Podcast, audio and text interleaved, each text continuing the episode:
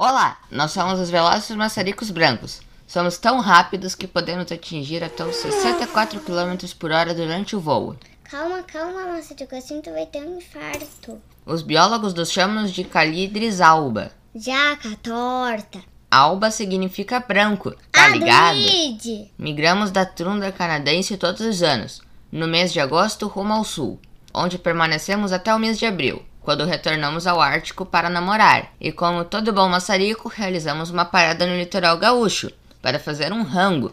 Sabe como é? Um bom banquete de invertebrados nas praias do Rio Grande do Sul.